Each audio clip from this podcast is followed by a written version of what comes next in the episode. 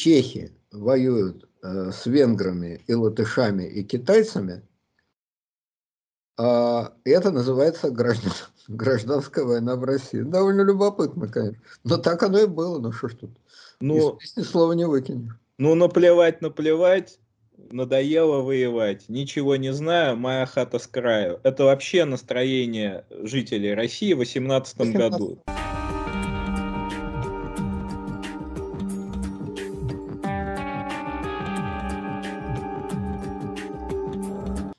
Здравствуйте, дорогие слушатели. Мы долго запрягали, но сейчас вроде Будем относительно быстро ехать, потому что долго не было передач. Теперь вот они, значит, пойдут. Не знаю, насколько плотно, но, в общем, пойдут. Значит, эта передача будет, как я и говорил в прошлый раз, а, посвящена началу гражданской войны, гражданской войне на Восточном фронте. 18-19 год. Предварительно я только два слова скажу, потом, значит, передаю Ибрагиму, он действительно на этот раз будет реально ведущим. Я все время говорю, вот, все будет говорить Ибрагим, потом все равно я влезаю и, значит, говорю больше, чем он. Но в данном случае это будет не так, потому что я, правда, очень намного хуже знаю всю эту ситуацию, чем он. Он воевал, в Самаре был, и к имеет прямое отношение, а я дальше Москвы не влезу. Значит, единственное, что я хотел сказать вначале. Значит, будет у нас про гражданскую войну, постараемся с какими-то более-менее интересными подробностями, но в конце подведем итоги, так сказать, гражданской войны, но прежде итогов я хотел бы сказать следующее. Если бы гражданской войны не было, то большевикам надо было бы ее придумать. Потому что если бы не было гражданской войны, а было бы абсолютно мирная, абсолютно была бы абсолютно мирная ситуация, то для установления а, монопольной власти большевиков была бы неподходящая морально-психологическая атмосфера. Власть большевиков – это власть тоталитарной диктатуры, что было, в общем, новым словом в мировой, в мировой политической мысли, э, в истории мировых государств, хотя, конечно, как все на свете, это было отнюдь не вот с дуба рухнуло, были аналогии, допустим, французская революция, ближайшая аналогия, к которой постоянно апеллировали – а, сами большевики, но были и существенные различия. А, французская революция а, не предполагала такой степени радикального обобществления собственности, естественно, как у большевиков – и она не предполагала при всей, значит, э, твердости диктатуры, при том, что диктатура во время французской революции была всепроникающей и так далее, и так далее, она не предполагала такой жесткой вертикали, которая была у большевиков. Собственно говоря, во время французской революции очень недолгий период времени Э, вся власть была сосредоточена только у Робеспьера, и он был сброшен именно потому, что его власть была не всеобъемлющей, что был конвент. Большевики построили намного более всеобъемлющую тоталитарную власть. В чем-то это было, было воспроизведение традиций русского самодержавия, только сняв верхние слои, ну, скажем, условно, со времен Александра II, а может быть и со времен Александра I. Такое глубокое возвращение к самодержавию, но это, конечно, имело очень мало общего с самодержавием, потому что это была массовая диктатура, опирающаяся действительно на, не на традицию, не на религию, а на новую религию и новый э, правящий класс, который, в свою очередь, был связан с действительно широкими слоями населения. Ну, это, об этом мы будем говорить, я думаю, еще тысячу раз. Но я просто к чему это все вот такое, значит, проброс такое делаю. Э, к тому, чтобы сказать, для утверждения своей абсолютной диктатуры большевикам, для морального оправдания своей абсолютной диктатуры большевикам была нужна война. Если не э, война мировая, то есть всемирная революция в их терминологии, то война внутри страны. Ленин был очень скрытный человек на самом деле который редко проговаривался, именно не говорил, а проговаривался, какие проговаривал какие-то свои глубокие мысли. Э, он не любил делиться мыслями с полезными идиотами. Полезные идиоты должны получать обрывки и идти за этими обрывками. Тем не менее, в начале Первой мировой войны он бросил лозунг, который для него потом стал руководящим и для него, и для партии. Превращение мировой войны, империалистической войны, в войну гражданскую.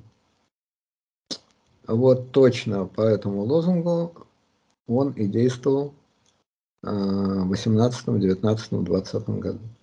Я этим не хочу сказать, что у Ленина, какой бы он ни был развеликий и разгениальный, в голове был ясный план – что надо спровоцировать гражданскую войну, в условиях гражданской войны отстроить военно-полицейскую диктатуру с опорой на, опять же, достаточно широкие слои населения и так далее, и так далее. То есть у него в голове, вот как у Зевса в голове была Афина Паллада во всем военном вооружении, там, значит, э, в общем, готовая Афина Паллада. Конечно, нет. Конечно, ничего подобного у него в голове не было. Но то, что установка, общая установка на гражданскую войну была, в этом никаких сомнений нет. Гражданский мир ему был не нужен. Гражданский мир должен прийти как результат победы в гражданской войне. А во время этой гражданской войны должен быть создан аппарат диктатуры. Тогда этот мир, эта система будет, так сказать, подготовлена, морально выношена и так далее, и так далее. Вот мне кажется, этим вообще война все спишет. Война спишет и захват власти, и разгон учредительного собрания – и э, ликвидацию свободы слова, и так далее, и так далее. Кому война, кому мать родна. Я думаю, что такая ясная и твердая установка в голове Ленина была. Конечно, никаких деталей этой войны у него в голове не было, так же, как если бы 7 ноября 17 года вы спросили, кто такой Деникин или Колчак, он бы глаза выкатил и сказал, наверное, какой-то переводчик Маркса, но я вот э, переводов Деникина не читал и переводов Колчака не видел. А может быть, какой-нибудь меньшевик из свиты Плеханова, у него столько бездарей вокруг него, что всех бездарей ты и не запомнишь.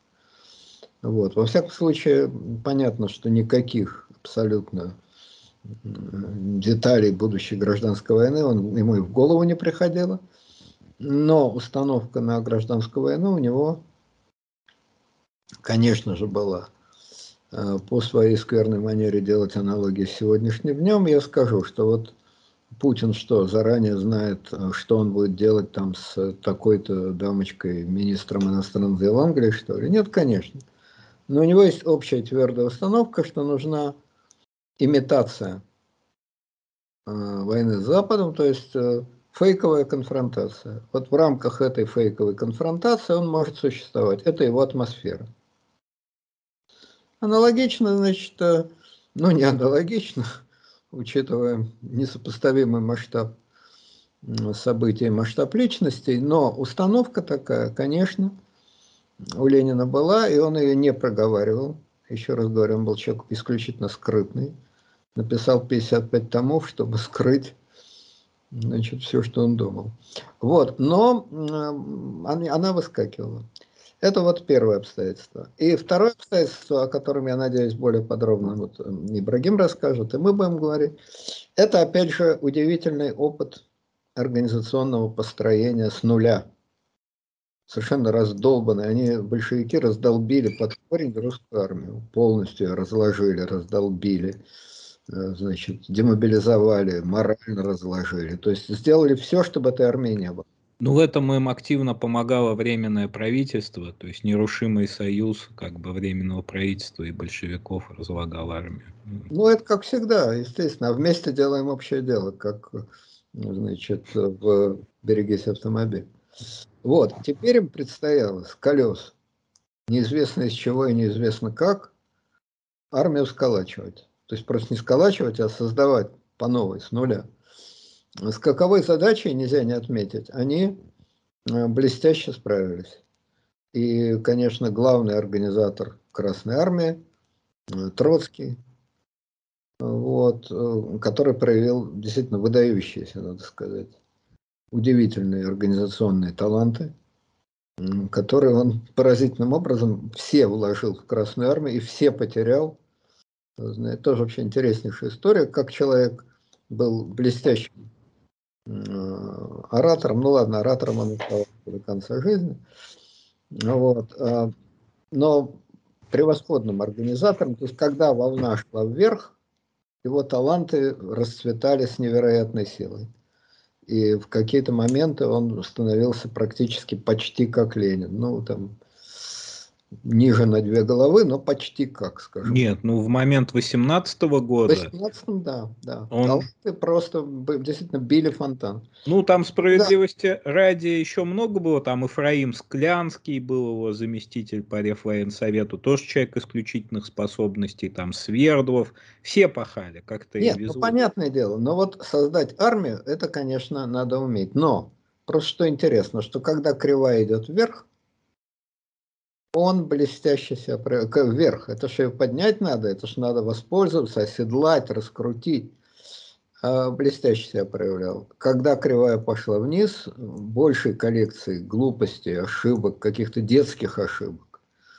Сам себе ставить киндерматы через два хода.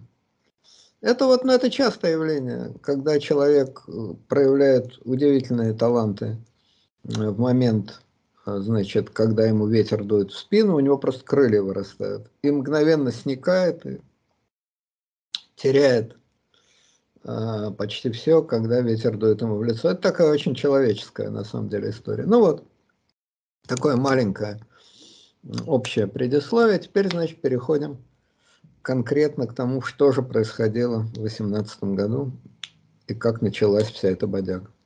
Да, э, дело в том, что вот поступлением в университет я начал потихоньку интересоваться тем, что происходило в 2018 году.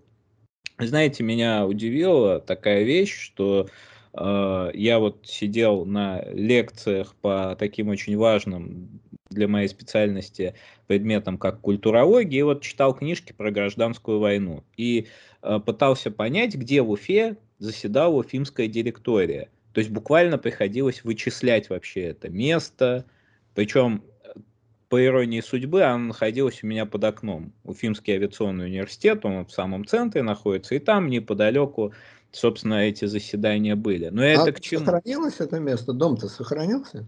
Да, я это к чему? К тому, что 70 лет советской власти, они не оставили вообще никаких реальных воспоминаний о гражданской войне. Они оставили, конечно, там есть памятник в Уфе красноармейцам, большой такой, но я его помню по своему детству, потому что я там с горки катался. Единственное, как его уфимцы знают, что это место вот городская, городская такая площадь, где можно с горки покататься. Что там, для чего, зачем, ну еще знают, где Гашек жил. Вот, а вот там эти... по сей день ни доски, ничего. Вообще, ну, там написана какая-то доска, которая а, там под снегом. Есть. Ну, она под снегом лежит 10 месяцев в году, и всем плевать на нее. В Самаре аналогично. Вот проволындался я целый год в Самаре, ходил вот по этим местам. Да, там есть улица там Венцика, местный такой деятель был, про него я расскажу. Вот. Но в целом места как бы есть, а смысл этих мест не понимает ни один житель. Вот абсолютно. Спросить любого жителя Самары, а кто такой вообще председатель Рефтрибунала Венцик? Или спросить там, господи, кто такой Куйбышев? Ну, стоит там памятник Куйбышеву. Почему Хлебная площадь, Хлебная площадь там, например. Ну и так далее. То есть э, удивительно это казенное отношение к истории России, как бы. То есть центральное событие, момент вот рождения России в 20 веке, он вообще всем как с белых яблонь дым, как бы. Вот, есть Великая Отечественная война, которая сидит где-то в середине и все. Ну, кто-то там еще про Сталина помнит. То есть я к тому, что поиск... Не популяризируют, по телевизору не говорят, вот и не помнят. Стали бы говорить, стали бы помнить. Ну, все очень просто. Мне кажется, что это не помнят даже те, кто вообще, кому в принципе по должности положено помнить, потому что там столько можно было мифов наворотить, на самом деле. Но это просто безграмотность, это даже не какая-то политическая установка, это безграмотность и фобия революции самых грамотных. Фобия, людей. да. Фобия, да. Вот. И э, когда мы говорим о Красной Армии в 18 году, мы говорим о мета Красной Армии в 18 году, потому что Красной Армии не было еще как таковой в 18 году.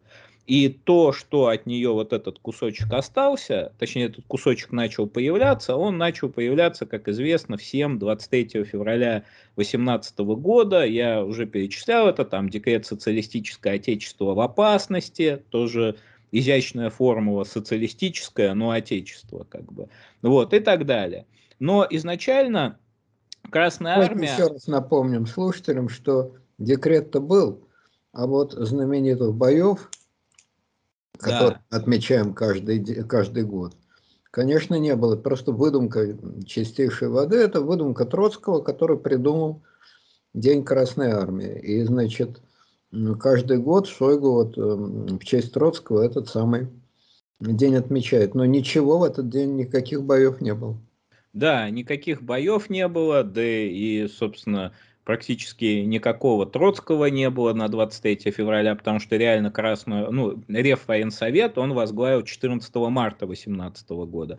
23 февраля мы Или все... РФН, а высший военный совет, он потом в апреле да, потом... совет.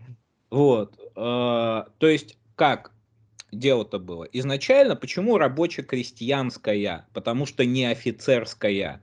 То есть, рабочие и крестьяне добровольно э, вступают в армию, защищают революцию, как бы про, хитрая пролетарская стратегия. Это все, конечно, просуществовало, вот все эти глюки, они просуществовали а, до момента, пока не перешли к мобилизации. То есть принудительная мобилизация началась 29 мая 2018 года.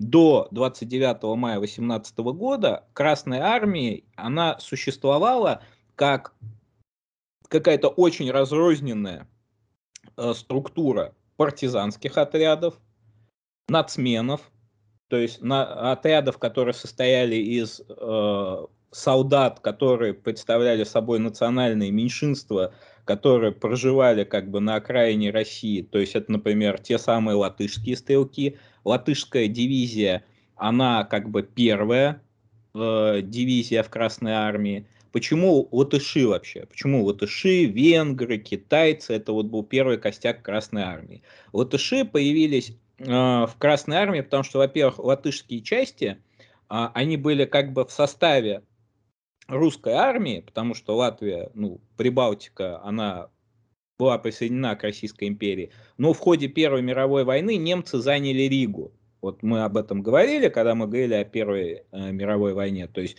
и как бы латыши, они повисли в воздухе, им деваться было некуда. Им было деваться некуда, но поскольку э, в латышских частях была очень сильна латышская, ну, социал-демократическая партия там, а, Латышского края, по-моему, она так называлась, там были очень сильны э, социал-демократические агитаторы. Соответственно, э, по определению они были настроены, так скажем, дружелюбно э, к большевикам. Во главе всего этого безобразия стоял Иаким Вацетис.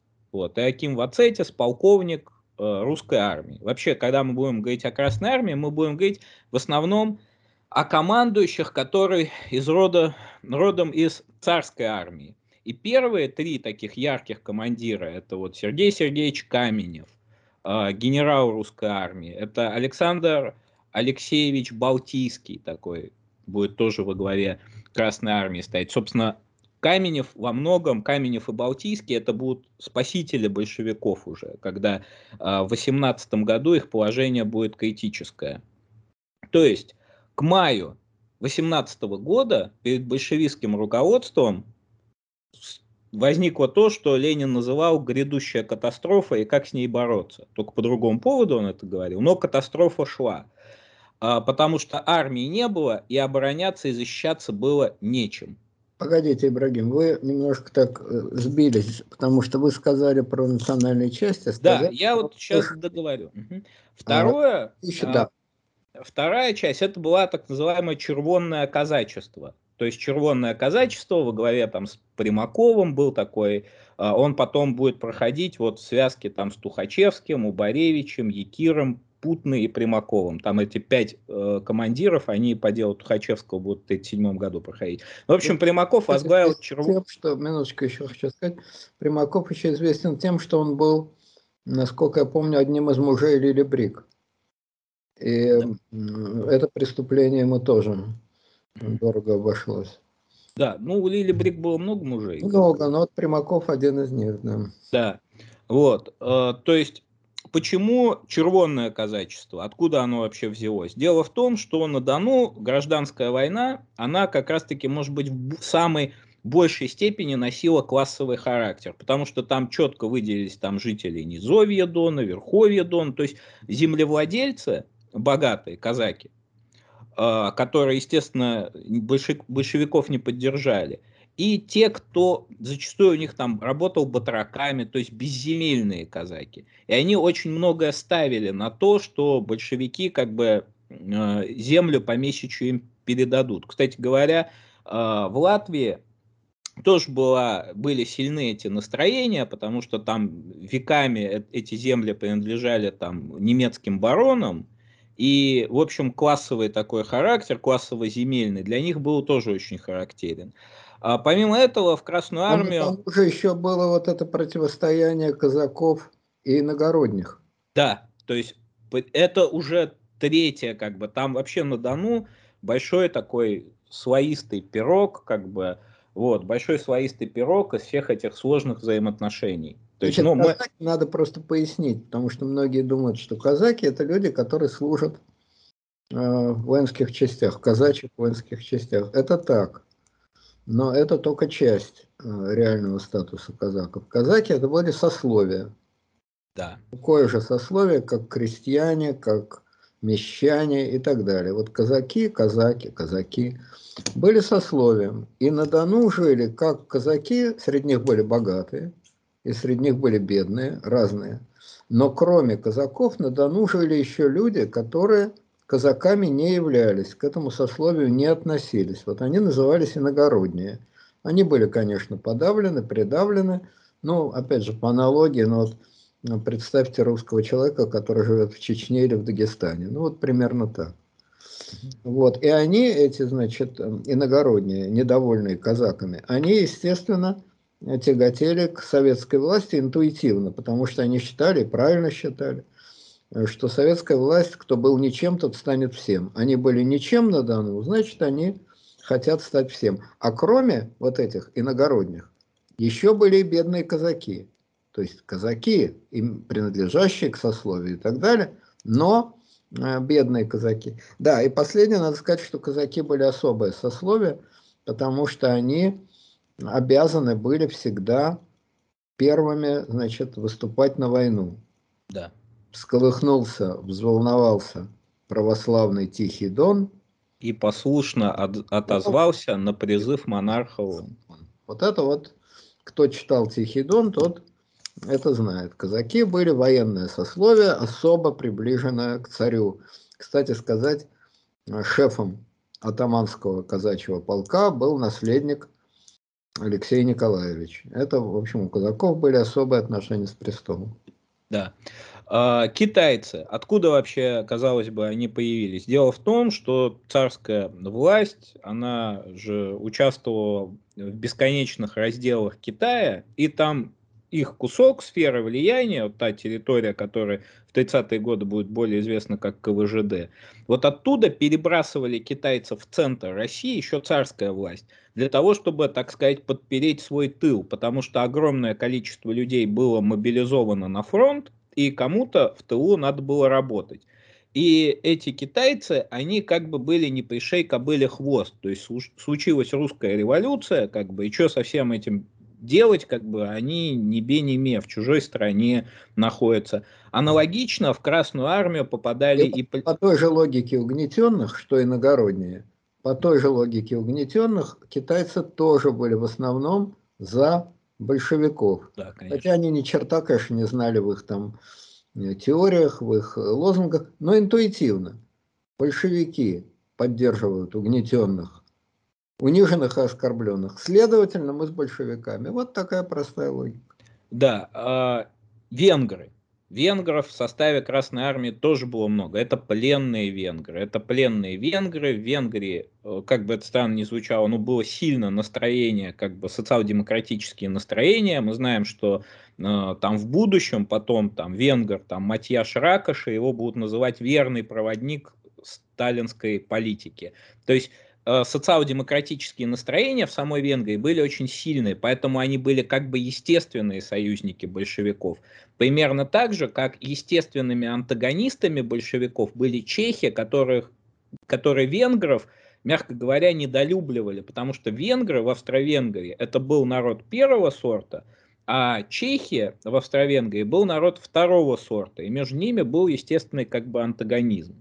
Там еще дело в том, что чехи очень тяготели э, к Антанте. Франции, да.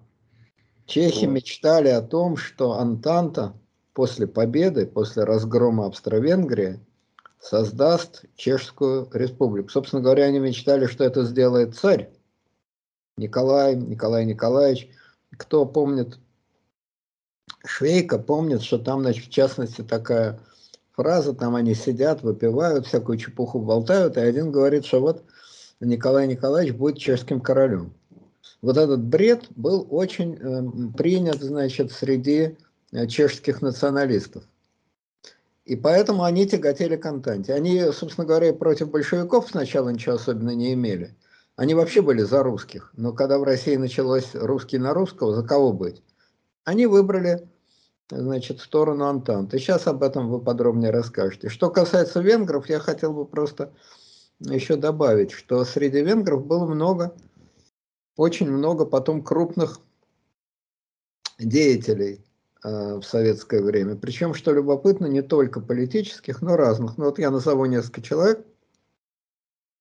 Ну, правда, они в основном не венгры, а венгерские евреи, прям скажем. Но это уж, как говорится, так получилось.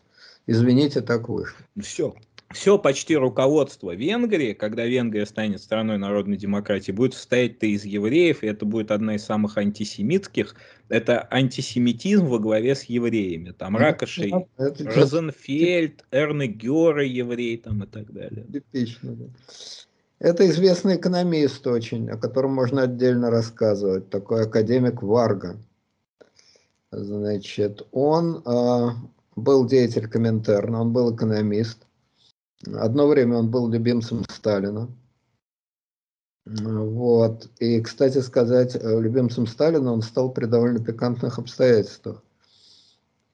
Ну, как деятель Коминтерна, он, естественно, предсказывал крах капитализма, прочее, прочее, прочее. И вот настал великий кризис 29 года. И Варга был одним из немногих, кто в 1931 или 1932 году написал, что никакой революции там не будет, что кризис хоть и великий, но закончится восстановлением основ рыночной экономики, то есть полностью перпендикулярно официальной партийной точки зрения. И за такие штуки могли бы голову снять, но Сталин разделял эту точку зрения или под влиянием Варги, или своим умом дошел, но так или иначе ему эти идеи Варги очень понравились он этого самого Варгу воспринял как Варга Ванда, Ванга. что тот, значит, умеет будущее предсказывать. Вот. Да. Был в Варге институт, назывался институт э, мирового хозяйства и мировой политики. Ныне это институт мировой экономики и международных отношений известный. И все было очень хорошо. Но потом, значит, да, а когда кончилась война, уже отечественная, тут Варга крупно маху дал. И если он один раз правильно предсказал э, в 30-е годы, что капитализм восстановится, то тут он написал, что вот будет общий кризис, значит, капитализма, и капитализм, как после Первой мировой войны, так и после Второй будет общий кризис, и капитализм погибнет. И анекдот заключался в том, что Сталин и в это поверил. И с 1945 года все ждал конца капитализма в соответствии с прогнозами Варги. Но прогнозы не сработали на этот раз. Так что на всякого Варгу бывает проруха. Сталин его разлюбил, ну, правда, не только за это, там много было причин. Разлюбил его, травили. В общем, это такая отдельная... Да, его обвиняли, Варгу, что интересно – что он, значит, немецкий националист, что уж совсем удивительно. По паспорту Варга был венгром. По национальности он был евреем. Жил он в Советском Союзе. И тем не менее его обвиняли, что он немецкий националист, что он поклонник фашизма, поклонник Гитлера. И за это его долбили, значит, на партсобраниях. Вот. А у него, между прочим, сын на фронте погиб. И поэтому обвинение, что он, значит, э, поклонник Гитлера, для него особенно приятно звучали. Но вот, тем не менее, такая была история. Вот. Потом, значит, был еще такой писатель Бела Илиш. Тоже он жил в Советском Союзе. Я, кстати, знал кое-каких его родственников. Вот, писатель он был, прям скажем, на мой вкус, не из самых интересных, но такой революционный, значит, писатель, который пользовался тут Соцреализм, да. Соцреалист такой, да, довольно большую имел поддержку. Ну вот, э, кого еще из видных? Имра Нать, один да, из... ну это, да, на эти уже сыграли. Да, и самый главный венгер, забыл. Это Дьорт Лукач. Вот в отличие от всех э, названных выше, Дьорт Лукач действительно крупный ученый. Ну, ученый, ну, не ученый, философ. Дьорт Лукач, философ, марксист пожалуй, единственный творческий марксист а, в 20 веке, по крайней мере в Советском Союзе. Как творческий марксист он, естественно, оказался и оппортунистом, и, значит, э, мелкобуржуазным, и троцкистом, и чертом, и дьяволом. Но он действительно был марксист, он действительно был философ.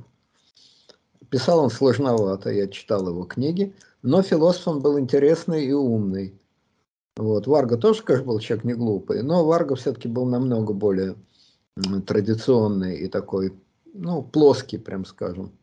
А Дьорд Лукач это действительно крупный, интересный философ, хотя и в вполне марксистской традиции. Он уехал потом в Венгрию, Лукач, Варга остался в Советском Союзе, умер в Советском Союзе. А Илиш и Лукач, они вернулись в Венгрию. Лукач поддерживал, значит, революцию 56 года, имел всякие неприятности, но сейчас он в Венгрии такая, значит, сакральная фигура среди гуманитарной интеллигенции и считается крупнейшим венгерским философом 20 века, что, по-видимому, правда. Ну вот, то есть помимо кого мы перечислили, латышей, венгров, китайцев, ну, естественно, это еще и были какие-то части царской армии, то есть какие, но ну, это уже более походило на партизанские отряды. Вот очень часто у нас есть такое... Сейчас так я еще ставочку сделаю, Ибрагим. Значит, смотрите, очень важный принципиальный момент, что в начале марта 21 года, э, 21, 18 года, в начале марта, так незаметненько, тихонечко был издан приказ. Во-первых, был создан Высший военный совет – прообраз будущего Реввоенсовета. И этот Высший военный совет издал приказ, который так легко и незаметно отменил выборность командиров в армии. Ну, это инициатива то, Троцкого была. Да, естественно. Все то, что так яростно пробивали в 17 году, из-за чего такие копья ломали, вдруг так незаметно, легким движением руки, брюки превращаются в шорты. бац, и, значит, э, выборность командиров отменили. И стала армия намного более похожа на армию. Первыми, первый военный руководитель Высшего военного совета, это был царский генерал Михаил Дмитриевич Бонж-Баруевич. Кстати, генерал скандальный, генерал-контрразведчик. Генерал, которого прекрасно знала и ненавидела царица Александра Федоровна, которого знал царь. То есть генерал был видный. Но я уж не говорю о том, что, естественно, он из дворянской фамилии, но это само собой понятно. Он был родной брат Владимира Дмитриевича Бонч-Бруевича, управляющего делами Совнаркома.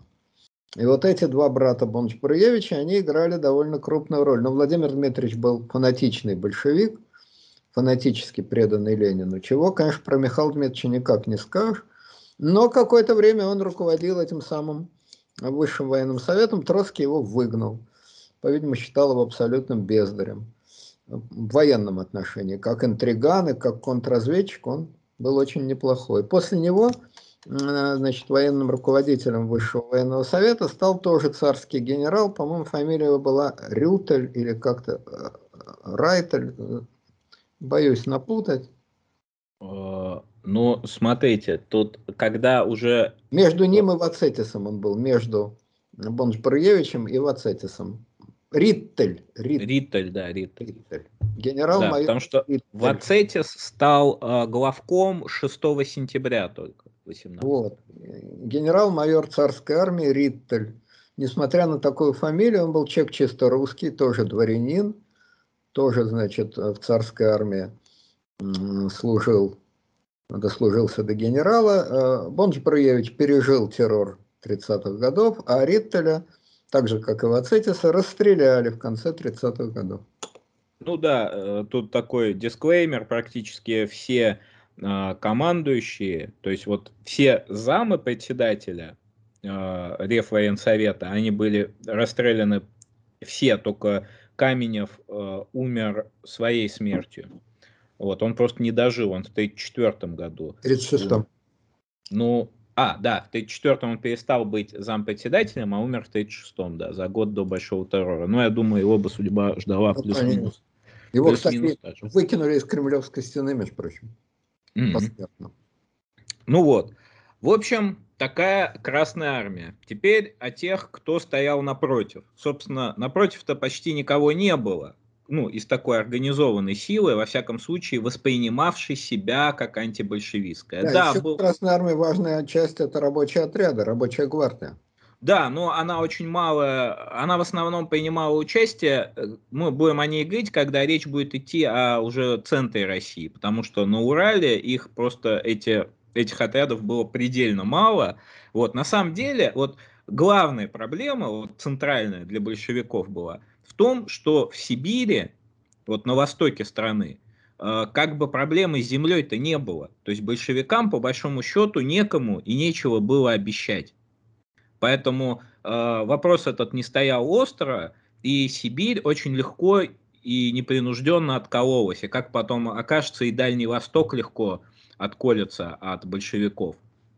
То есть какая история, что помимо вот всех этих пленных венгров там и прочих, был еще 40-тысячный эшелон чехословацкого корпуса. Разные историки разную цифру приводят. Ну, медианная такая 40 тысяч, там от 40 до 45 э, а, тысяч. Ну, условно говоря, 40 с копейками Это тысяч. тоже Это... военнопленные.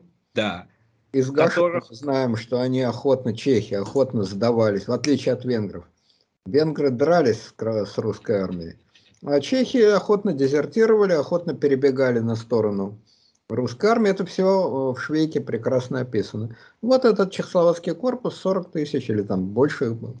Да, и э, к маю 18 года он как бы растянулся от Пензы до Владивостока. И была еще какая проблема, что те, э, в чем была Э, логика как бы. Э, царское правительство, оно планировало укомплектовать свежие силы и перебросить их спокойно на Западный фронт с востока.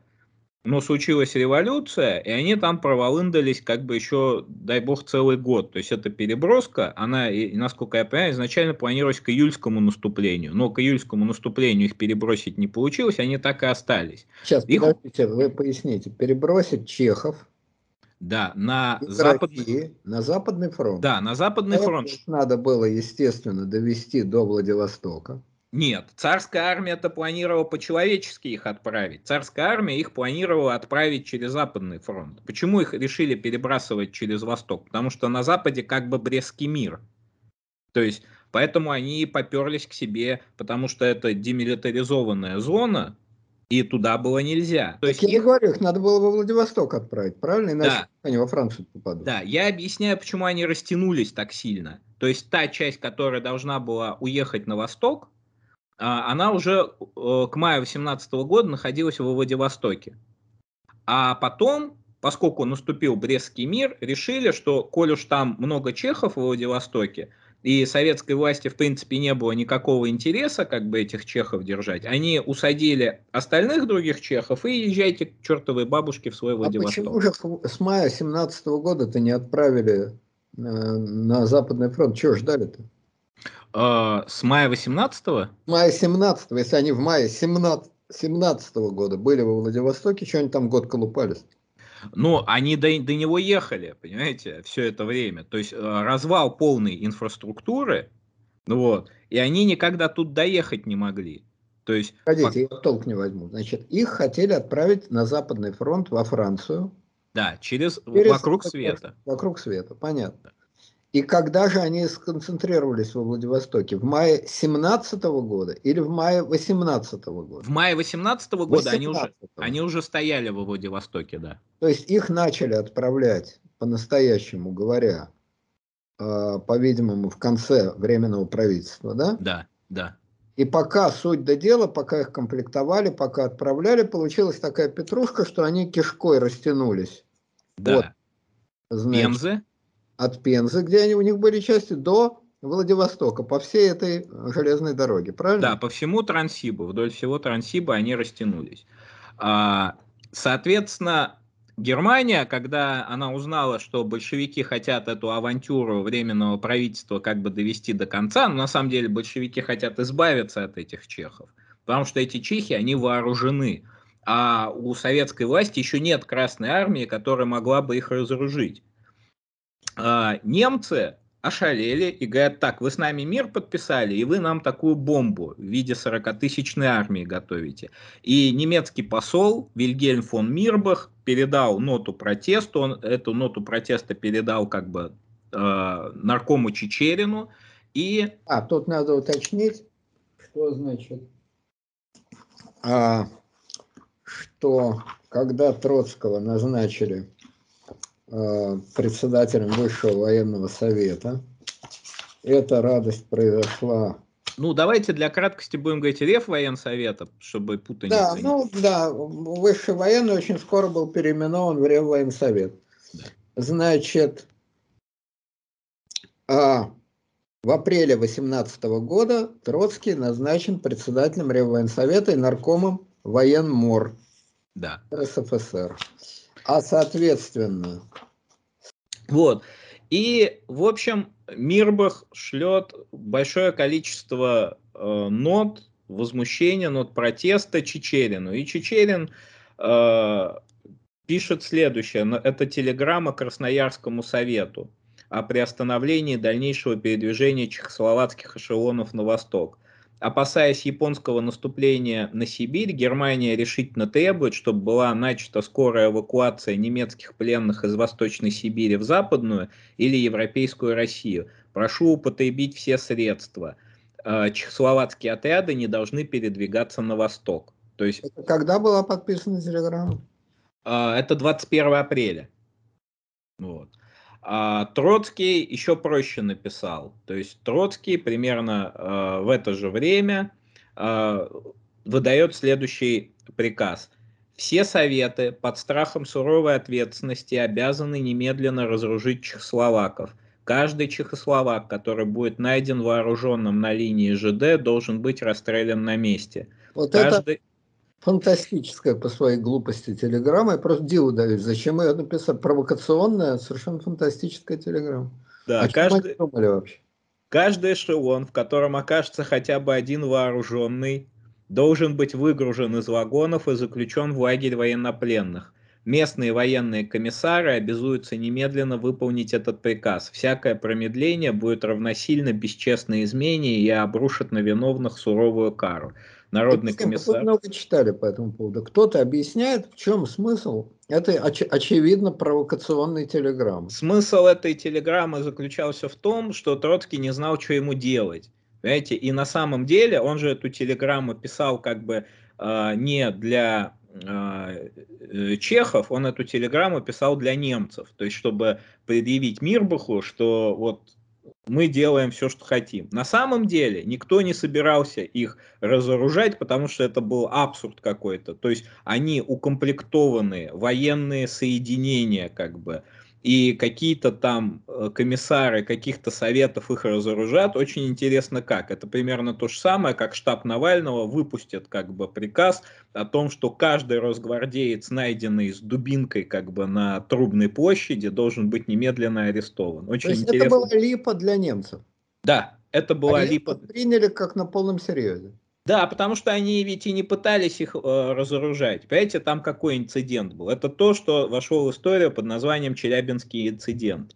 Был такой, э, вот единственная глупость, которую сделал э, как бы Реввоенсовет, это то, что он начал перебрасывать соединения с венграми по другой ветке, по соседней, от чехов. То есть они не учли э, большую любовь как бы венгров и чехов, друг с другом. И получилось как, что вот один состав чехов, который топает на восток, ну он как бы остановлен, но на самом деле это был фейк для Мирбаха. Другой эшелон с венграми, он едет, естественно, в противоположную сторону, в Красную Армию, как бы. И э, под Челябинском такой боец Иоганн Малик э, начал отпускать ругательства по адресу чехов. Вот, то есть на венгерском языке начал их материть, как бы. Кого-то там обматерил, но обматерил, бог с ним. Как только тронулся эшелон, он на полном ходу запустил из окна то ли кочергу, то ли кусок печки, который прилетел какому-то чеху в голову. Вот, соответственно, чехи э, остановили вот этот эшелон с венграми и потребовали как бы выдать э, им того венгра, который, собственно, кинул то ли эту кочергу, то ли кусок печки, очень по-разному пишут. Но Завяза... это, швейк, это абсолютный швейк, это в швейке описано тысячу раз. Когда, да. помните, там этот самый, значит, вы его э, старый э, сапер водичка. Да. Говорит, как только погас свет, я крикнул, я намотал солдатский ремень на кулак и крикнул, правый виноватый, бей всех. Тут мы эту венгерскую сволочь, ну и далее, значит. Да, соответственно, завязались бои. И поскольку чехи уже взбунтовались, то есть они начали как бы э, по цепочке, они же все, все равно, там эти эшелоны-то они растянуты, они э, как бы с боями взяли Челябинск. И они взяли Челябинск, и как бы они... А этот венгры куда делись? Ну, венгры отступили, естественно, они менее были боеспособны. Вообще, более боеспособных частей, чем Чехия, в России на тот момент не было. И тут нежданно-негаданно как бы появилась такая структура, как э, Камуч, комитет членов учредительного собрания во главе с Владимиром Казимировичем Вольским. Еще хочу вот что уточнить. Ведь у чехов э, были свои командиры, в частности Гайда. О нем, я да. думаю, по слову стоит сказать. Да, Радова Гайда, он, кстати, участвовал, как только этот бунт начался по цепочке, они начали последовательно забирать все города, которые э, по Трансибу шли, то есть там Самара, Челябинск, Новосибирск и так далее. Гайда... Просто где стояли чехи, там да. элементарно скидывали бессильную власть, да. И объявляли себя властью. Это, между прочим, говорит о том, чего стоила власть в России. Большевистская, само собой, но и не большевистская. Какие-то несчастные 40 тысяч, ну пусть 60 тысяч военнопленных могут за короткое время, это началось когда? В апреле 2018 года, правильно? Э, но началось это в мае, то есть восстание Чех... Чехословацкого корпуса. месяца эти 60 тысяч человек устанавливают власть, если не во всей Сибири, то, по крайней мере, по всей цепочке э, РЖД. Ну, Трансиба. Трансиба. Трансиба, то есть, да. При этом надо иметь в виду, что все-таки худо ли, хорошо ли, но в Сибири и на Урале жило где-то 4-5 миллионов человек. Конечно, это не нынешняя Сибирь, но 4-5 миллионов человек. И над этими 4-5 миллионами людей, ну не то чтобы над всеми ними, но, по крайней мере, вся, э, весь Транссиб, и э, это наиболее были населенные части Сибири, там власть захватывают Э, значит, 40, 50, 60 тысяч человек, но организованных. Вот в этом была, конечно, гигантское, фантастическое преимущество перед рассеянным местным населением. Да, к слову говоря, кстати, тех чехов, которых смогли распропагандировать, они все-таки, ну, таких, как, например, Ярослав Гашек. Вот.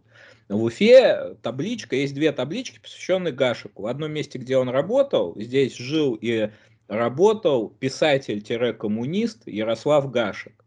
И здесь, и другая табличка, соответственно, здесь жил писатель-коммунист. Вот это было очень важно уточнять, что он был коммунист, как бы. Вот, то есть не все чехи, они как бы в конечном итоге были переброшены. Некоторые из них остались. Ну вот, тут э, Радола Гайда, он чем э, любопытен? Там, к слову говоря, чехами командовали ведь не только чехи, то есть там были э, такие деятели, как там Войцеховский и прочие, и прочие. То есть там были даже и царские как бы э, командующие. Войцеховский ну вот. это кто? Э, Войцеховский это один из командиров чехословацкого корпуса. Не, ну Сейчас... понятно, но из русской армии. Да, он у нас на военной службе в русской императорской армии с 1902 года. Вот мне Google подсказывает. То есть а, под чехами, опять же, этническое ну, не все из них были чехи, вот так скажем. А Радола Гайда чем любопытен? Тем, что он участник антифашистского сопротивления потом будет. То есть а, после Мюнхенского сговора в 1938 году его же арестуют, там заключат в лагерь. По-моему, в 1939 году он будет бороться там с правительством доктора Гахи. Был такой Эмиль Гаха, один из таких ярых мюнхенцев. Давайте мы последовательно. Значит, э, Гайда был во время гражданской войны командующим э, чешской армии. Да. Чех. Он молодой был тогда парень, ему было это всего лет 30, по-моему. Он командовал одним из фронтов, как бы, вот так скажем. То есть не все. Молодой парень, ему было лет 30 с небольшим, да? Ну, на момент, да, он 1892 года рождения. О, совсем есть... мальчишка. И чин у него был, соответственно, невысокий. Как я понимаю, он даже полковником не был. Э, ну, Тут я не скажу, сейчас скажу, на момент выступления он был командиром 7-го Татранского стрелкового полка. У него, кстати, был орден Святого Георгия 4 степени. Вот. Ну он да, лейтенант. Воевал в русской армии, да, лейтенант, ну вообще наполеоновская карьера. У Колчака он был, как я понимаю, генералом его быстро сделали, да? Но э, Колчак его произвел так, звание генерал-лейтенант он стал. Генерал-лейтенант в 27 лет. Да, как вот. Потом, значит, когда вся эта бодяга закончилась, он уехал в Чехию, естественно. Там, как я понимаю, он тоже по военной линии служил.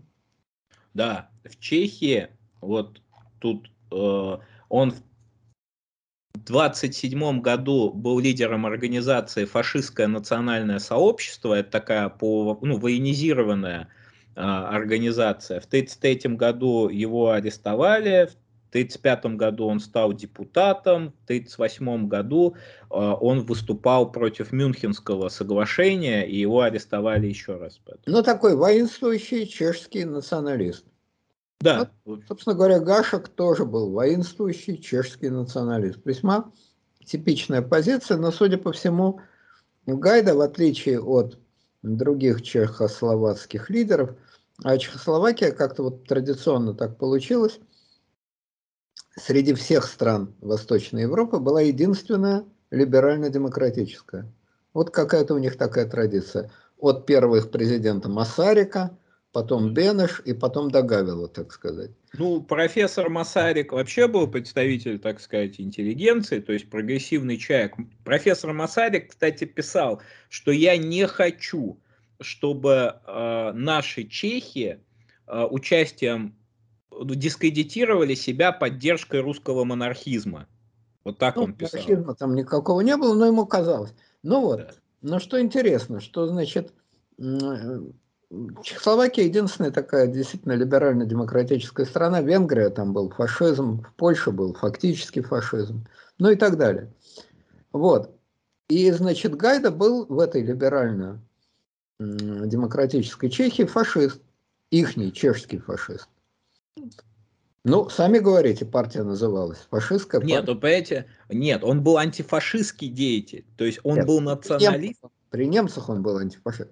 Он был чешский фашист, то есть чешский националист, крайний. Называлась эта партия фашистская. Тогда, в 30-е, 20-е годы, слово фашизм совершенно не, было, не да. имело такого оттенка ругательства, как сейчас. А вот когда им на голову свалились немецкие фашисты, он естественным образом, как чешский националист, стал, не пошел по пути, значит, э, многих других фашистов. Да, в основном-то фашисты Гитлера, ну, в смысле, фашисты Франции, фашисты там Австрии, они-то поддержали потерю собственного суверенитета, по сути, и присоединение. Хотя, естественно, фашист фашисту должен быть, как бы, противостоять. Вот. А Гайда, значит, стал таким, да, действительно, антифашистом. Не знаю, участвовал ли он в партизанской войне или нет, но... Нет, он участник сопротивления. Участник. Тем более. А после войны, как я понимаю, он довольно быстро умер, но его не арестовали советские, да? Или Нет, арестовали? 4 мая 1947 года его приговорили к заключению, и ну, ему два года там оставалось сидеть. И э, Через 11 месяцев после освобождения он умер. Вот, скончался.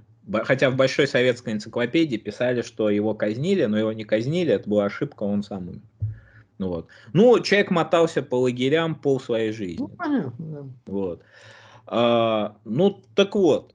То есть началось откалывание всей страны, во всяком случае от Урала, а, от, ну, большевистская власть, попросту говоря, пала. И, э, Самары, не от Урала, а от Самары. Ну, от Поволжья, да, от Поволжья и дальше. Ну, в Самаре там бои были за Самару, то есть бои за Самару это единственное, собственно, место, где большевики хоть немножко, так скажем, уперлись. И то в Самаре были латышские части. Там были латышские части, они пытались организовать оборону Самары.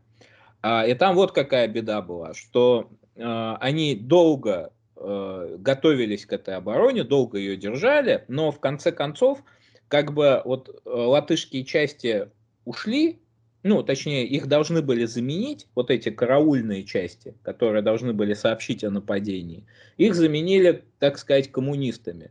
Коммунисты в окопе уснули, как бы, поскольку они по определению были не боеспособны. И Самару э, они сдали. То есть Самару они сдали, ее захватили чехи, э, ну там были какие-никакие бои, а руководитель советской власти в Самаре Валерьян Владимирович Куйбышев, в будущем тоже такой деятель с большим будущим, так скажем, один из авторов плана пятилетки, например. Вот, он спокойно, никого не предупредив, как бы э, сел, отплыл на барже или на чем-то и свинтил и вот 8 июня уже рухнула Самара. А, и туда подтянулись, собственно, и камучевцы, как бы как политическая крыша, и э, чехи. И Давайте первый... про Куйбышева скажем тоже. Куйбышев, Валериан Владимирович, то же самое, дворянин, родился в семье офицера, окончил Омский кадетский корпус. Был студентом военно-медицинской академии, исключен за участие в студенческой забастовке, но стал, в общем, профессиональным революционером, ну и далее везде. Значит, э, Куйбышев э, занимал крупные должности при советской власти, умер он в 1935 году, э, попал в список, значит, вот в десяток тех людей, которыми, в честь которых переименовывали массу городов. Там, ну вот самые, конечно, это, естественно, Киров, Дзержинский, Свердлов, ну вот Куйбышев, там Калинин. Умер, умер он, потому что он хронически прикладывался к бутылке, как бы. Вот. Он был алкоголик. Да. Э, его революционная деятельность проявлялась в значительной степени в этом. Влиянием он, хотя должности занимал высокие, но влиянием особым в партии не пользовался, тем более, что Сталин его в грош не ставил и, соответственно, значит, просто терпел, так сказать. Но он, его, он безоговорочно поддержал Сталина, это надо понимать. Во всем он был последовательный сторонник Сталина. Ну Именно да, поэтому... такие сторонники были даром не нужны. Сторонник-то он сторонник. Но что интересно, вот любопытная картина вообще гражданской войны в России. Хронология важна. Давайте я быстро воспроизведу хронологию. То есть 8 э, июня была взята Самара, вот. А, далее, 25 июля был взят Екатеринбург. И 7 а, августа Народная армия Камуча, а, Капель штурмует и успешно берет Казань. Вот. Да, поэтому из этих же соображений, из которых золотой запас вот эвакуировали в Казань, ведь и правительство из Петрограда в Москву 12 марта было эвакуировано. То есть все большевики 12 марта 18 года перебрались в Москву, там Ленин жил в Кремле, там они в метрополе жили. Вот с, эти, с этого момента Москва окончательно стала столицей, вот вплоть до дней жизни Путина. Э, да, значит, 12 марта переехали в Москву. На хозяйстве в Петрограде оставили Зиновьева, который был председатель э, Петроградского совета и председатель Совета коммун Северной области. Тогда это называлось так, Совет коммун Северной области. Вот. Ну, о Зиновьеве сейчас говорить не буду, слишком придется о нем потом говорить. Вот, ну ладно, значит, Ленин жил э, в Кремле, там же жили наиболее видные большевики, многие жили в метрополе, действительно. Ну, тогда это казалось чисто техническим мероприятием. Но что интересно, что по окончании гражданской войны уже и речи не было о том, чтобы вернуться из, Петро... из Москвы обратно в Петроград. Петроградский период русской истории закончился. И, значит, возобновился московский период русской истории. Казалось бы, ну не все ли равно? Нет, совсем не все равно, потому что эти города, Москва и Петроград, они имеют, конечно, символическое значение, безусловно. Москва консервативная такая, Москва купеческая. Это Россия. Это вот центральная Россия. Петроград, как ни крути, окно в Европу, которое Петр прорубил. А когда э, правительство уехало из Петрограда, он, конечно, потерял. Это окно сразу э, задернулось паутиной, там всякие, значит, мелкие насекомые появились, обрывки ткани, оно стало грязным. В общем, вот этот блеск евро... столицы Европейской империи, он закончился. И это очень символично в том смысле, что э, интернационалистическая, космополитическая, максимально западническая, марксистская, какая хотите назовите власть, де-факто переехала, вернулась в колею вот этой московской русской истории. Уж не знаю, насколько это большевики в первый момент понимали, но де-факто это именно так и произошло. Ленин, конечно, был человек питерский, и у него э, все его симпатии оставались, видимо, в Петрограде. А Сталин Петроград ненавидел, ненавидел этот город, ненавидел людей, которые там жили. В том числе ненавидел и потому, что в Петрограде он нахлебался ну, сравнительных унижений, и вся его настоящая карьера произошла, естественно, уже в Москве. Но это был только один момент. А второй чего, момент... Чего стоило Ленинградской партийной организации «Посвящаю». Вот это вот сталинский месседж как бы. Любимые сталинские шутки, да. Неискоренимое чувство юмора. Вот. Он, кстати сказать, после переезда в Москву, один раз был в Петрограде, в Ленинграде, один единственный раз Когда Кирова убили. 34 -го года приехал. Второго только. Второго, второго. после убийства Кирова. Один день там пробыл и все. Ну вот, значит, а, но кроме того, что у него личные были, у, у него у Сталина были личные проблемы с Петроградом, конечно, это было символично. А, Сталин осуществил окончательно возвращение вот в это вот пазл. Забил, значит, э, гвоздь по шляпку в пазл традиционной такой русской державности, а в отличие от немецко-бюрократической прозападной державности. Но это тоже можно долго об этом говорить. Ну вот, значит, теперь насчет золотого запаса. Это, конечно, фантастическая история. Значит, вот э, сколько там все-таки денег было в золотом эквиваленте? А, ну, 650 миллионов рублей. То есть э, это 650 золотой... миллионов золотых Тых царских до, до военных царских рублей. Значит, э, по курсу это примерно 330 миллионов долларов. И по нынешнему обменному курсу это около 40 миллиардов долларов на сегодняшний день. Да. Что поразительно, что этот золотой запас был захвачен в Казани. Дальше начались его приключения. Значит, он переехал из Казани в Омск. Ну, да, он, после того, вообще, по идее, его приватизировал Колчак. Но Колчак на нем сидел вот как курица на яйце. То есть он его почти не тратил. Дело в чем было? В том, что Колчак же понимал, что а, у России огромные внешние долги, что на восстанов... этот запас, он как бы нужен был на восстановление России после того, как большевиков попросят как бы из э, Кремля. Ну, это же полная фантастика. Значит, вот этот золотой запас – путешествует по железным дорогам того времени. Из, Каза... из Москвы в Казань, из Казани в Омск, из Омска в Иркутск, из Иркутска после расстрела Колчака опять в Москву. Да, и... Иркутский полицентр передаст вот этот, ну и Чехия, и Иркутский полицентр, они передадут этот золотой запас большевикам, и он обратно вернется в Москву. В 2020 году.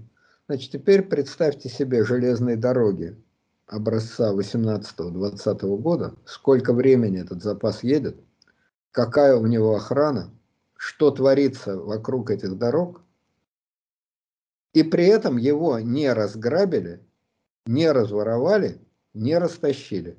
Я уже третий раз, значит, диву даюсь по поводу того, что деньги не разворованы. Почему? Потому что, ну, мы люди 90-х годов.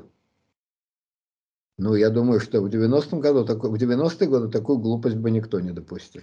Ну, смотрите, Колчак, во-первых, чуть-чуть подворовали. Все-таки там атаман Семенов, там э, барон Унгер. Ну, Семенов просто пытался положить лапу. Но если бы он очень всерьез попытался бы положить лапу, то ему пришлось бы пристрелить Колчака, потому что... А, а это было сложно. Все-таки Колчак это его была, так сказать, политическая крыша. Кто он без Колчака, Семенов? Ну, просто бандит. Просто да, как... владелец всего-навсего 650 миллионов золотых. Не, так, там помимо, как сказать, там надо было всех генералов перестрелять. Там Волкова там и прочих, кто вот э, за Колчаком. Велико сокровище. Генерал... Ну, Я ну понятно. сказать, что действительно наше представление – о том, что Россия страна тотального воровства, грабежа и так далее, и так далее, они же не с потолка взяты. Они исходят из нашего дня сегодняшнего и из богатого опыта русской истории. Это правда? Правда.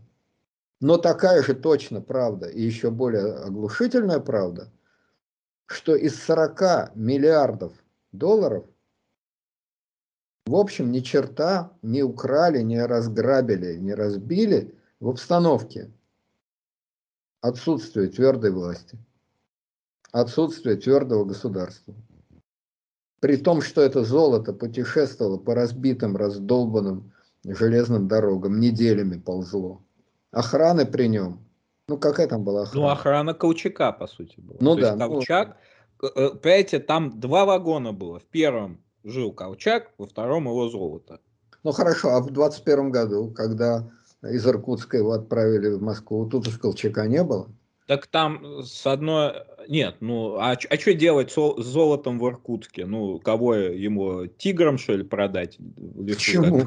По дороге захватить. И Не, ну, наверное, к чему-то приложили руку. Я очень сомневаюсь, что атаман Семенов себе ничего не взял. Как бы. Я очень сомневаюсь, что много еще кто себе там, что деятели Иркутского политцентра себе ничего не взяли. Наверное, что-то взяли. Просто физически такое количество денег очень сложно своровать. Я с вами согласен, что это странно. В 90-е годы да, была целая...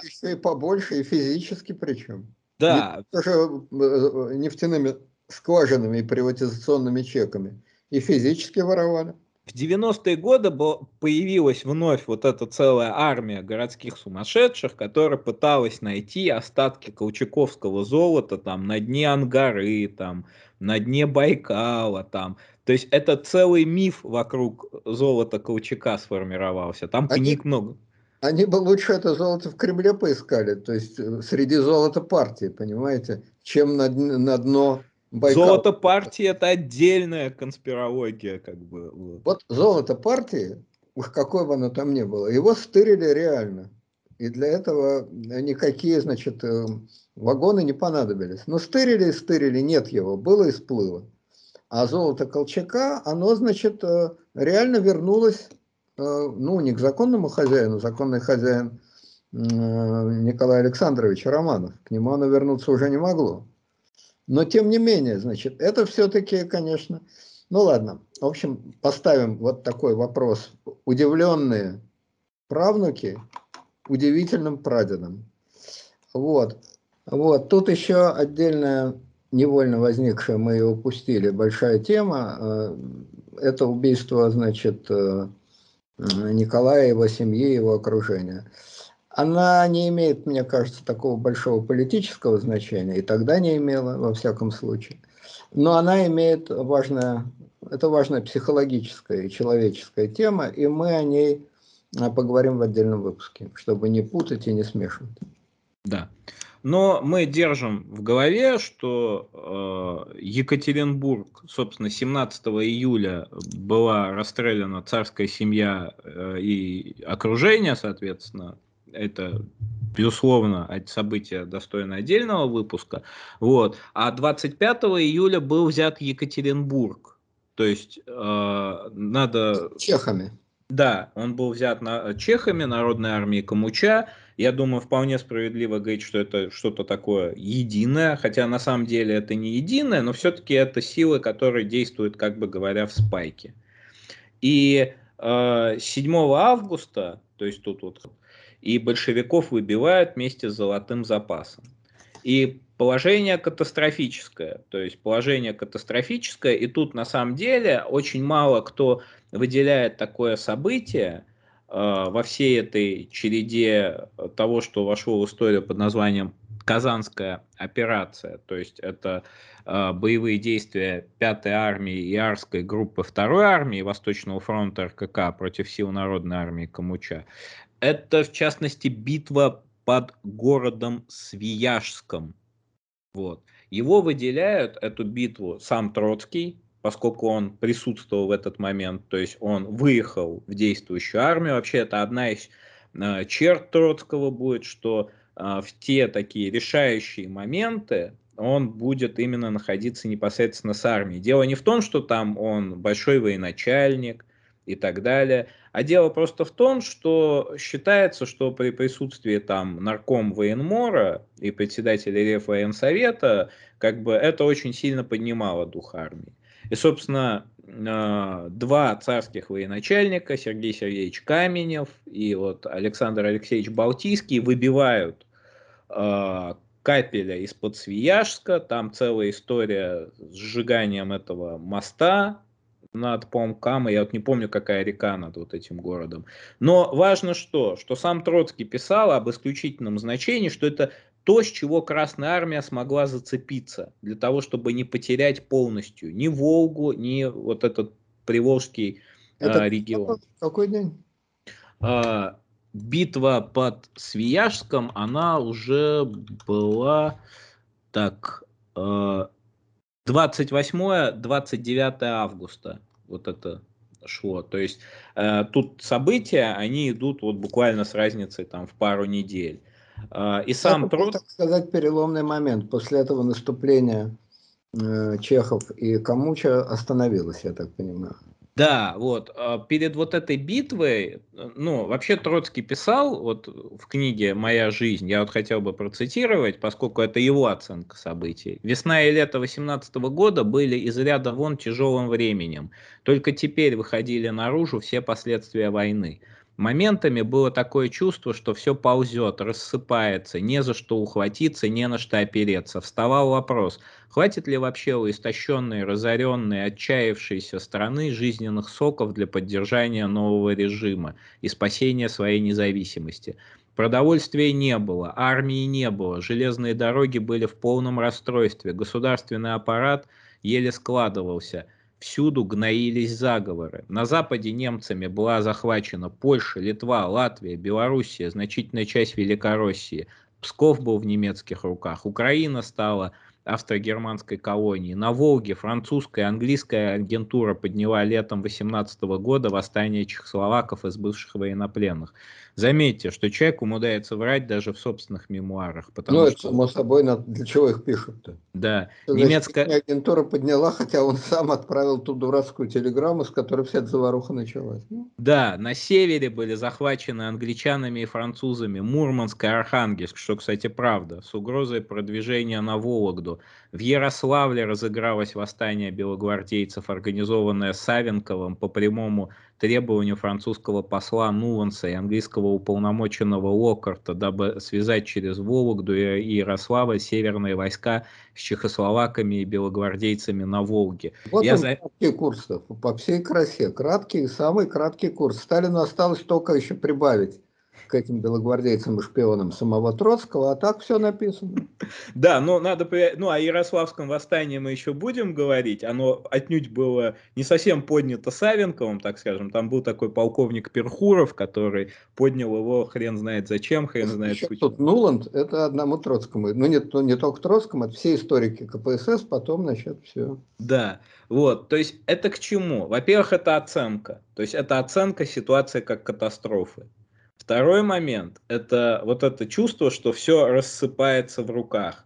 И вот то, что они зацепились как бы лапами за хоть какую-то часть выхода к Волге, как бы, это на самом деле было очень большим подспорьем. И надо понять, что Каменев, там, Альтфатер, Балтийский, вот все эти будущие там э, яркие командиры Красной Армии, они вот себя начали проявлять именно в этом, потому что Красная, у Красной Армии не было побед. Они начали вот с очень большого поражения. И в этом, кстати, тоже много смысла. Кто был ничем, тот тоже стал всем в конечном итоге. Ну вот. Разбитые армии хорошо учатся. Ленин. Правильные слова. Между прочим, э, знаменитый фильм э, «Ленин» в 18 году заканчивается тем, что ему, значит, приносят телеграмму. Владимир Ильич, за первую вашу рану взяли Симбирск, за вторую будет Самара. И, значит, э, заключительный кадр, что артиста Хлопков в пальто почему-то, не в шинели, а в пальто, с саблей наголо летит вперед в атаку и кричит «За Ленина!». И, значит, вот они значит, берут там, я уж не знаю, Самару, не Самару. В общем, вот так. Но э, роль Троцкого, конечно, была большая. Он действительно не был э, полководцем и не претендовал. Но он был прекрасным организатором. У него был ТВ поезд, э, значит, в котором было масса необходимых вещей. Фактически это было и снабжение, которое он подвозил, и организаторов он привозил, и пропаганду там, значит, печатали и так далее, и так далее. А коли надо, то и трибунал. Все, что хотите, все в одном флаконе. У Троцкого было удивительное видение того, кто является командиром толковым, а кто бестолковым. Потому что вот, например, был такой начдив Гузарский, который, кстати, подавил Ярославское восстание. Там вот было два командующих, Гекер и Гузарский. Вот э, Троцкий Гузарского расстрелял совершенно без всяких сентиментов, э, как только он начал трепыхаться, потому что он и считал его как бы ничтожным командиром. И, в общем, наверное, скорее всего, так и было. То есть он очень хорошо ориентировался, он строил эту армию как армию профессиональную. Никакого отличия в плане вот этого строительства между белой армией и красной армией не было. Разница была только в том, что красная армия, она становилась все более и более организованной. Главный ноу-хау а, Троцкого было, это появление политкомиссаров. То есть, вот, то есть он взял всю вот военную науку, как по науке армия строится, и добавил туда вот такую большую политическую надстройку по существу, то есть ту структуру, которая в будущем будет называться главпур, главполитуправления Красной Армии. И это тогда, во время гражданской войны, это имело, конечно, огромный смысл, потому что это действительно объясняло войскам, за что они воюют, и давало огромную энергетику. А вот во время Отечественной войны Институт комиссаров был абсолютно паразитическим. Ну, все эти Мехлесы, Щербаковы, они же... Это вообще козлы, но даже более толковые, они просто были не нужны. Как говорится, в 1941 году солдаты и без них понимали, за что они воюют. Не надо было рассказывать. Вот в 18-19 надо было, потому что это была гражданская война. Комиссар – это должность гражданской войны. Но это ладно, это мы, так сказать, да. далеко убежали. Значит, а кому чехи остановились а, в 18 году. Но кому власть-то в итоге принадлежала во всем этом огромном ну, хозяйстве?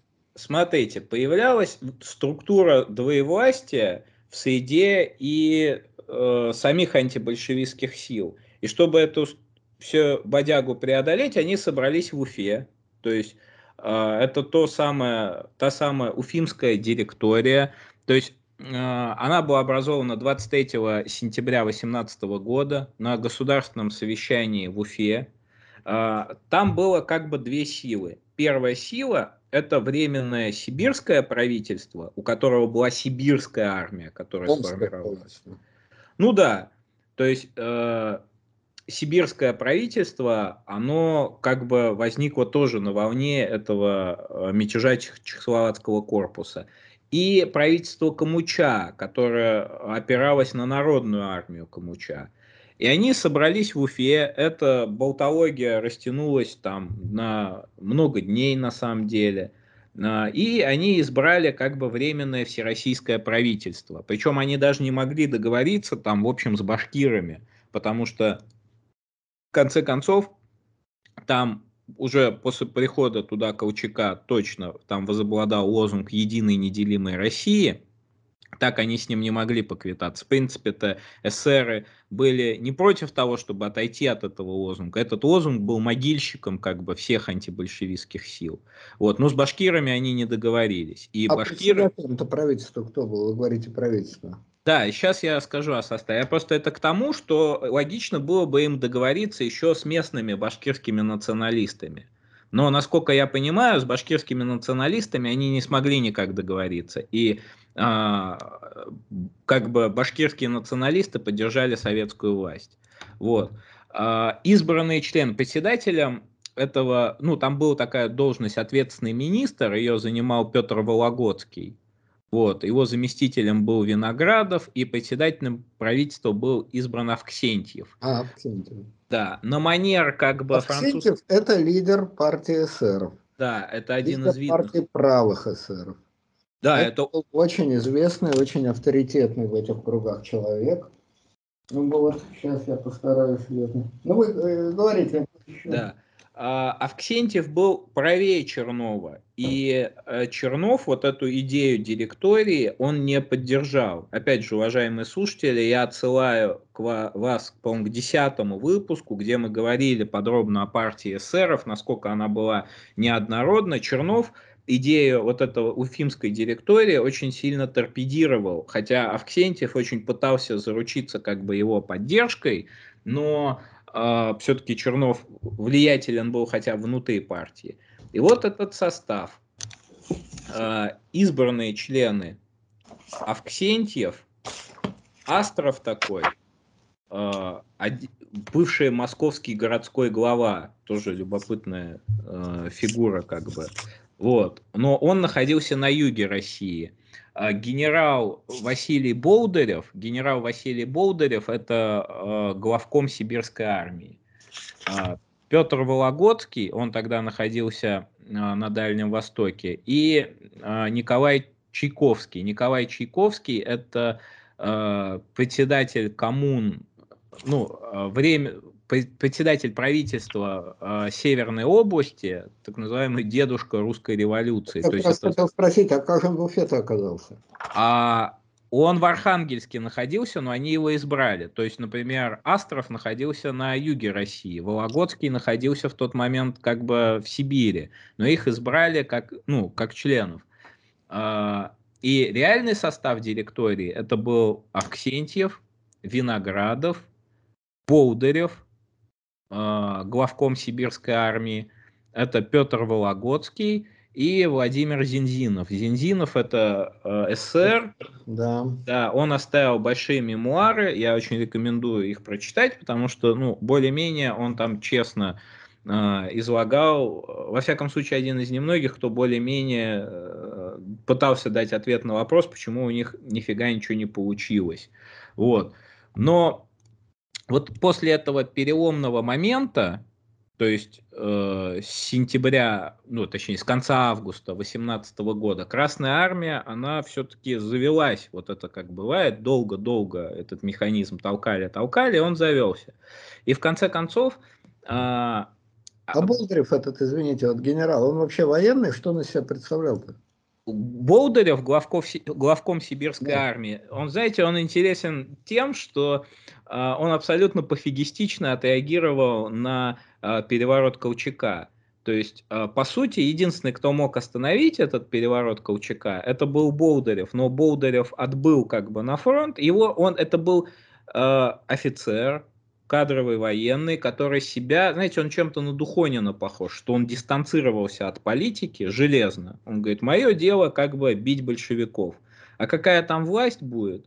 Ну, будет эсеры, будем бить с эсерами. Будет Колчак, будем бить с Колчаком. У него была одна установка, это воевать против, э, ну, просто служить, вот так скажем, антибольшевистским силам при том. Э, в итоге а, правительство это эвакуировалось в Омск из Уфы. То есть э, произошло это 9 октября, когда большевики уже подходили к Уфе. И надо понимать, что опереться как бы вот на местные, на башкирские силы это правительство не могло, потому что оно с ними так и не договорилось. Я вот рассказывал в начале выпуска, сколько я пытался вообще выяснить, вот насколько безвестное событие было, где это правительство заседало. Я человек, который больше 20 лет в Уфе живет. Вот. И по итогу это не так-то просто, даже вот просто элементарно таблички-то не повешены на этом месте в Уфе. Ну вот, они отбыли в октябре в Омск. И в Омске был сформирован э, новый состав этого правительства. И он уже немножко по-другому выглядел. То есть э, Всероссийский совет министров его сформировали, ну вот после отбытия в Омск, это произошло 4 ноября, председателем его стал э, Петр Вологодский, заместителем Виноградов, э, военным... А Петр Вологодский, я извиняюсь, о нем в истории вообще практически ничего не известно. Ну, это такой это Сибирь... СССР, я понимаю. Да, это СССР, но у СССРов была целая такая ветка. Вообще мы, когда говорим СССР, это, вот, знаете, это примерно так же, как, я не знаю, что-то абстрактное. Было такое движение областников. Вот Вологодский был одним из эсеров областников, то есть местным. Фамилия у него какая-то подозрительная. Это псевдоним, по-видимому, Вологодский-то? Или реальная фамилия? Нет, реально это фамилия его. Он родился вот в Енисейской губе, губернии, вот, э, потом эмигрировал в Харбин. То есть, э, ну, русский человек, как бы, вот, все такое, то есть окончил Томскую мужскую гимназию, там юридический факультет Петербургского университета, там был исключен, потом сдал экзамены экстерном, потом а, уже работал на Харьковском университете, ну и так далее. То есть это, это человек вот местный. Человек. А? Образованный человек. Да, обра- образованный юрист, вот такой, ну, я вот не знаю, ну не дворянин уж, я так понимаю, сын священника. А, областники – это, как я понимаю, те люди, которые стояли на позиции именно федерального государства. Да, да. Вот. Э, итак, военным и морским министром стал Александр Васильевич Колчак. э, управляющий ми Министерством иностранных дел был такой Ключников, ну и так далее. Тут фамилии неизвестные. Который потом будет Сменовехов знаменитый, да? Да. Э, Гаттенбергер, управляющий Министерством внутренних дел, э, Иван Иннокенчич Серебренников, министр снабжения, Иван Андрианович Михайлов, министр э, финансов. Это вот тоже важный деятель, поскольку это один из организаторов Колчаковского переворота. Ну и так далее. То есть я сомневаюсь, что там фамилии типа Петров, Шумиловский, Сапожников, Устюгов, Старынкевич кому-то. О чем-то говорят. А вообще важные деятели были в свое время. Итак, а, как можно догадаться, из Владивостока тогда добрался адмирал, точнее тогда еще вице-адмирал Александр Васильевич Колчак. Добирался он, кстати, по-моему, несколько месяцев от Владивостока просто до Омска. И что любопытно, он вошел в социалистическое правительство, как бы, а, в котором ему, откровенно говоря, делать-то было нечего. То есть а, роль военного и морского министра, он вообще совершенно, ну, это достоин отдельного разговора, как Колчак попал вообще в Омск, почему он там остался, потому что изначально целью Колчака было, когда он с Соединенных Штатов прибыл в Владивосток. А это... Пару слов о Колчаке скажу, а то вот из Соединенных Штатов, давайте все-таки его биографию немножко. Ну, Скажем. я так понимаю, мы отдельно о нем будем говорить. А, вы просто, отдельно хотите? А-а-а. Да, просто мы обозначим его как фигуру. Да, нет вопрос. Да. Изначально Александр Васильевич как бы двигался на юг. Просто он из Соединенных Штатов хотел через всю Россию добраться как бы до Деникинской армии. И служить уже, ну, не в Дени... тогда еще это не Деникинская армия, тогда еще Корниловская армия была. Ну, добровольческая армия, короче. Да, в общем, хотел присоединиться просто к добровольцам потому что у него там, он там уезжал в Соединенные Штаты, это отдельная большая история, у него там была целая нескладуха, он вообще был... Еще во время временное правительство его послал туда, как я понимаю. Ну, не совсем. Там последняя его должность, он был командующий Черноморским флотом. Вот. Он был командующий Черноморским флотом, на самом деле не такой славный адмирал, в том смысле, что э, он такой, ну, да, довольно-таки серый был на фоне вот бравых адмиралов. Флот вообще всегда в России почему-то в тени остается по сравнению с армией. Но он занимался там минированием, э, Колчак, ну, большая личность, полярный исследователь и так далее. И в конечном итоге, на самом деле, и я очень часто настаиваю на этой гипотезе, что хвати Колчаку политических, так скажем, политического кругозора, политических качеств, э, по-другому история России могла бы сложиться вполне. Вот. Но, тем не менее, э, временное правительство эвакуируется в Омск, и начинается... Это сербское правительство, да. чтобы люди не перепутали да. с временным правительством. Да, а, оно эвакуируется в Омск, и начинается вот новый виток гражданской войны уже о котором, я так понимаю, мы поговорим в следующий раз. Хорошо. Значит, в следующий раз будем говорить уже о правительстве Колчака, собственно. Да, уже о фигуре Колчака. Вот. Ну, что? Уважаемые слушатели, подписывайтесь на канал. Uh, у нас все каждым разом интереснее и интереснее, закрученнее и закрученнее, как бы цепляешься за одно, тут надо про другое. Вообще про гражданскую войну, э, по большому счету, можно говорить бесконечно, про каждый город, про каждый театр боевых действий, про каждую политическую комбинацию. Это огромное гигантское море, наверное, одно из самых больших морей. Второе такое гигантское историческое море, это может быть Вторая мировая война, в которой тоже там кучу своих маленьких деталей. Ну вот, ну вы подписывайтесь на канал, ставьте ваши лайки, если вам нравится, дизлайки, если не нравится, поправляйте, пишите критические комментарии. Критические комментарии, я читаю все комментарии, но хотелось бы больше критических, а не оценочных. Вот, а, слушайте подкасты. Большое спасибо всем, кто репостит видео. А, тем, кто поддерживает канал материально, подписывайтесь на Patreon. А у нас все как обычно. Большое спасибо, большое спасибо Леониду Александровичу. Всего доброго. До свидания. Еще вопрос добавлю, что под критическим, а не оценочным. А то многие критически понимают ругаться погромче. Ругаться да. не надо.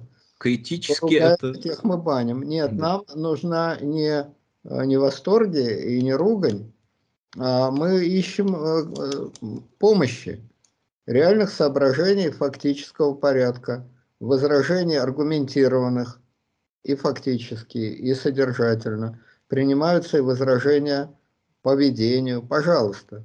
Единственное, что мы хотели бы, чтобы каждое возражение имело какую-то фактическую основу, а не просто нравится, не нравится, терпимая красавица, как теперь у нас принято выражаться. Вот это мы терпеть не будем, такие оценки. А реальные содержательные возражения мы с удовольствием и с большой пользой принимаем. Да, именно так. Всего доброго. До свидания.